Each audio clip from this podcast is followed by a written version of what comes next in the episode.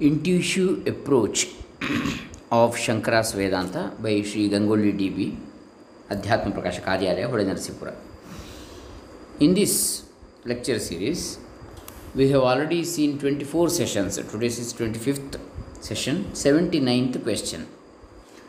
om ॐ श्रीगुरुभ्यो नमः हरिः ॐ श्रीगणेशाय नमः ಡಾಕ್ಟರ್ ಕೃಷ್ಣಮೂರ್ತಿ ಶಾಸ್ತ್ರಿ ದಂಬೆ ಪುಣಚ ಬಂಟ್ವಾಳ ತಾಲೂಕು ದಕ್ಷಿಣ ಕನ್ನಡ ಜಿಲ್ಲಾ Karnataka Bharat question number seventy nine to the jiva is the relationship with the intellect eternal or non eternal answer because for the jiva the relationship with the intellect is conjured up by adhyasa till he attains jnana this relationship is eternal from the paramartha drishti because he is verily paramatman this relationship itself is not there at all.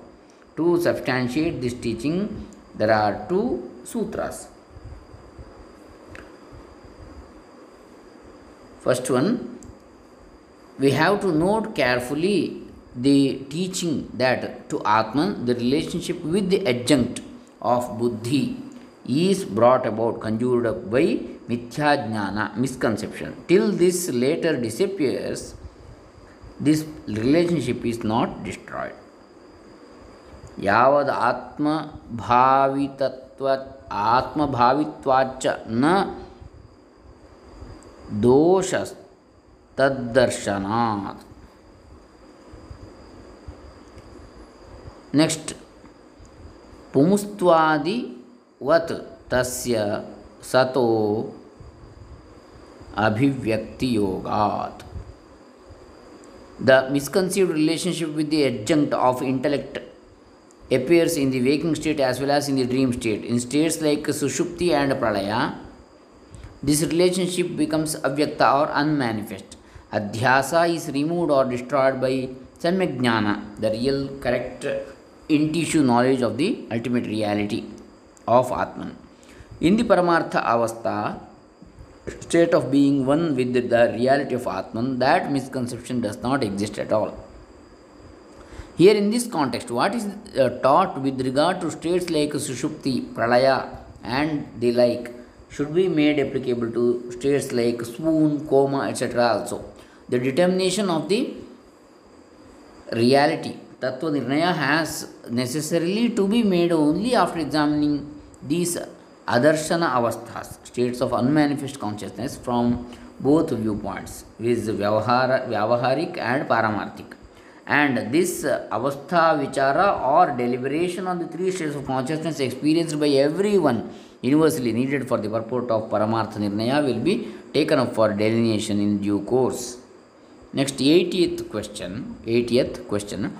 Are the Kartrutva and Bhoktrutva of a Jiva eternal or non eternal?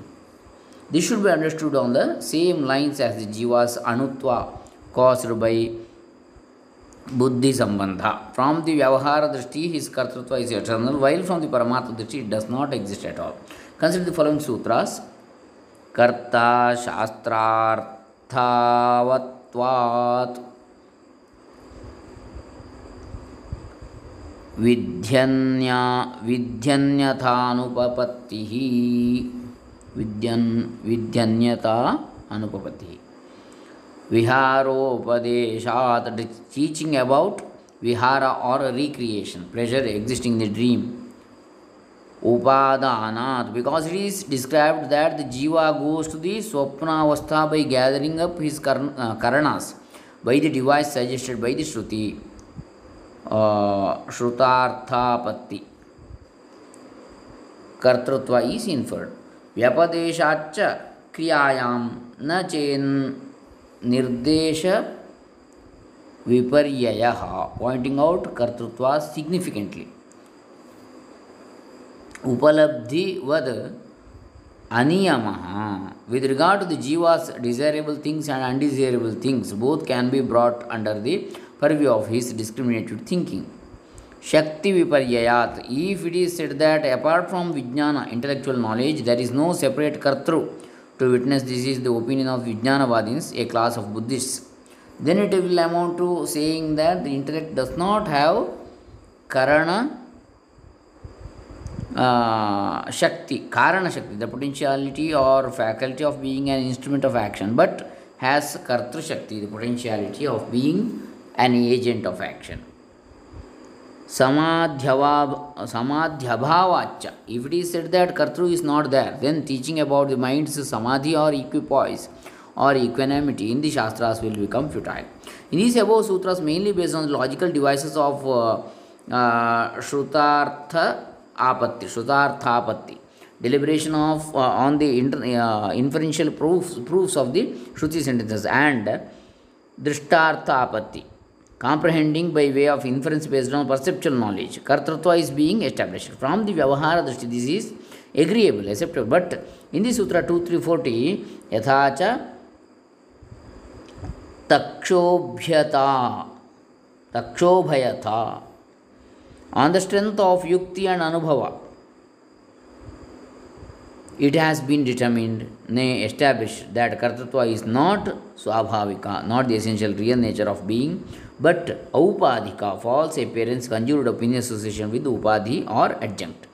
The Bhashya on this sutra says, if the logical arguments, devices, or yukti utilized in this long bhashya except referred to above are to be briefly mentioned, then they will amount to saying if kartrutva, which is evidently and invariably dukkha of the very nature of misery, suffering, is accepted as swabhavika, our essential nature of being, then there is no possibility whatsoever for our attaining moksha, liberation. From the arthapatti, logical inference, that in view of the fact that in the Shastras, which are canonical authoritative sources of spiritual teaching, the moksha sadhana has been explicitly taught if we conclude opine that there is every possibility of attaining moksha then because of the reason that whatever result of or fruit that is acquired as a result of any human effort, sadhana becomes invariably anitya, non eternal. It will be tantamount to accepting moksha taught by the authority to Shastras too is anitya.